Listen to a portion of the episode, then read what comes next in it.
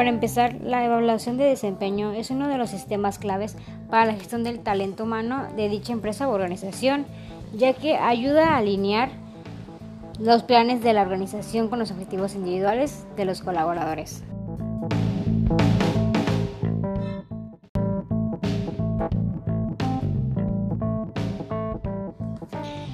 El proceso de evaluación del desempeño consiste en realizar una evaluación, es decidir para cada puesto de trabajo, en la cual se deben de incluir dos tipos de competencias, las cuales son las competencias generales, que son competencias no relacionadas directamente con un puesto de trabajo concreto. También se conocen por fomentar la cultura y valores de la organización, así como los requerimientos que la organización requiera. Por ejemplo, el trabajo en equipo, la honestidad, el compromiso y el respeto. Por otro lado, se encuentran las competencias específicas, que estas pueden cambiar para cada puesto de trabajo o requerir de un nivel de exigencia diferente. Por ejemplo, un puesto comercial puede requerir la competencia en, al hablar en público con un mayor grado para el puesto como operador.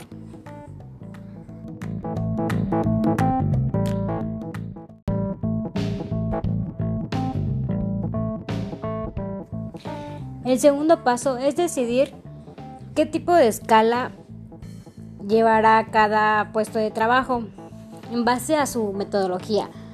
Por ejemplo, los 90 grados, si a una persona solo se le, se le evaluará su superior inmediato.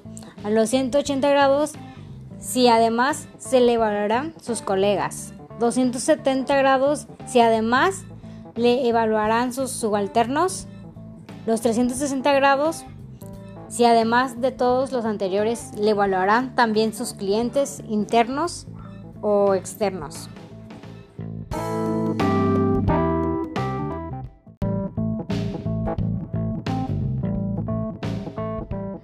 Por otro lado, cabe destacar que la evaluación más conocida es la de los 360 grados, ya que esta es una técnica que permite que un individuo obtenga de forma confidencial información en relación cómo es su percibido de con su comportamiento por él mismo y por otras personas. De igual manera, los interesantes son compañeros interesados en la integración.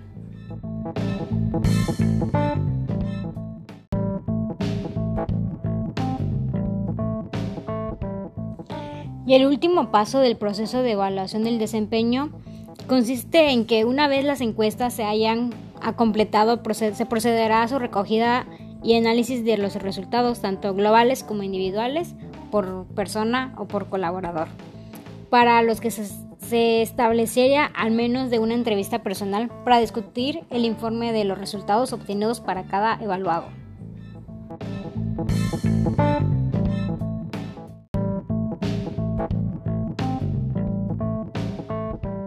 La evaluación del desempeño tiene como objetivos principales medir el desempeño del colaborador para fines de la toma de decisiones. Ofrecer insumos para que el colaborador desarrolle y mejore su desempeño en el próximo ciclo.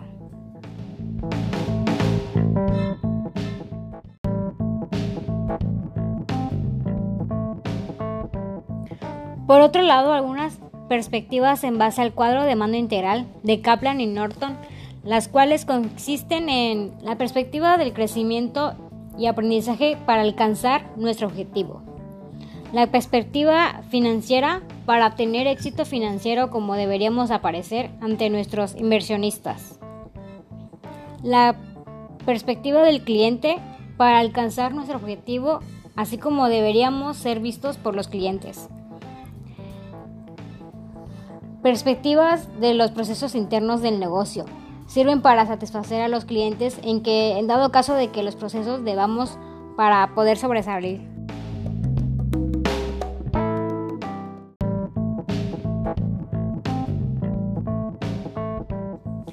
Cabe mencionar que la razón principal por la que los objetivos se segmentan entre estos cuatro enfoques es para lograr un equilibrio y que no se les otorgue importancia solamente a los indicadores financieros, ya que por sí solos no proporcionan una panorámica total de la empresa.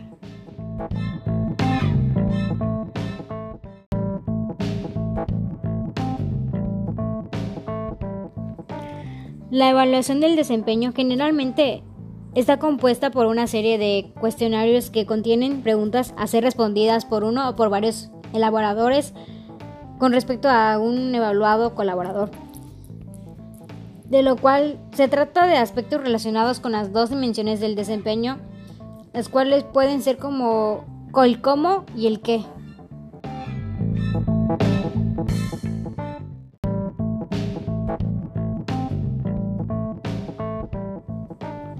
Cabe mencionar que los comportamientos que forman una de las dos dimensiones del desempeño son evaluados en una parte de la evaluación del desempeño, que es comúnmente llamada la evaluación por competencias.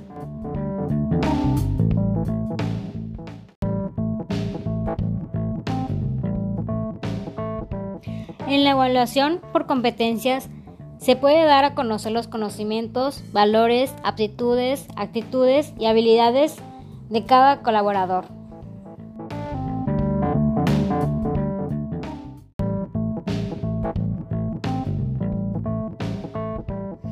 A continuación, mencionaré algunas recomendaciones para cuando se lleva a cabo la Junta de Evaluación del Desempeño Laboral, lo cual se refiere al jefe y al empleado.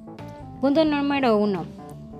Establece una agenda en la cual se incluya la revisión del empleado, tiempo para comentarios y dudas de parte del mismo y la identificación de áreas de mejora. Punto número 2.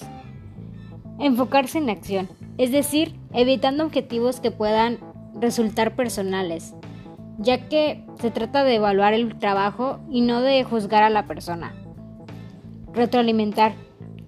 Se debe de escuchar con atención, dar sugerencias y volver a escuchar al colaborador sin criticar. Punto número 4. Establecer expectativas. Hay que hacerle saber al evaluado qué se espera, qué se espera de él y el tiempo que tiene para realizar dicho trabajo. Punto número 5. Identificar consecuencias. Es importante que el colaborador sepa las consecuencias positivas por cumplir con los objetivos y metas o la, o la negatividad que pueden llegar a surgir. Punto número 6. Establecer un plan de acción. Es decir, que hay que hacer que el colaborador desarrolle un plan de acción previo a la junta debe de fomentar su compromiso para lograrlo dando seguimiento al mismo.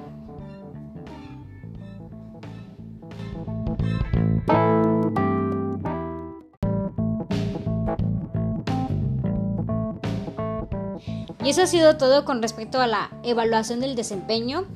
Nos vemos en la siguiente transmisión.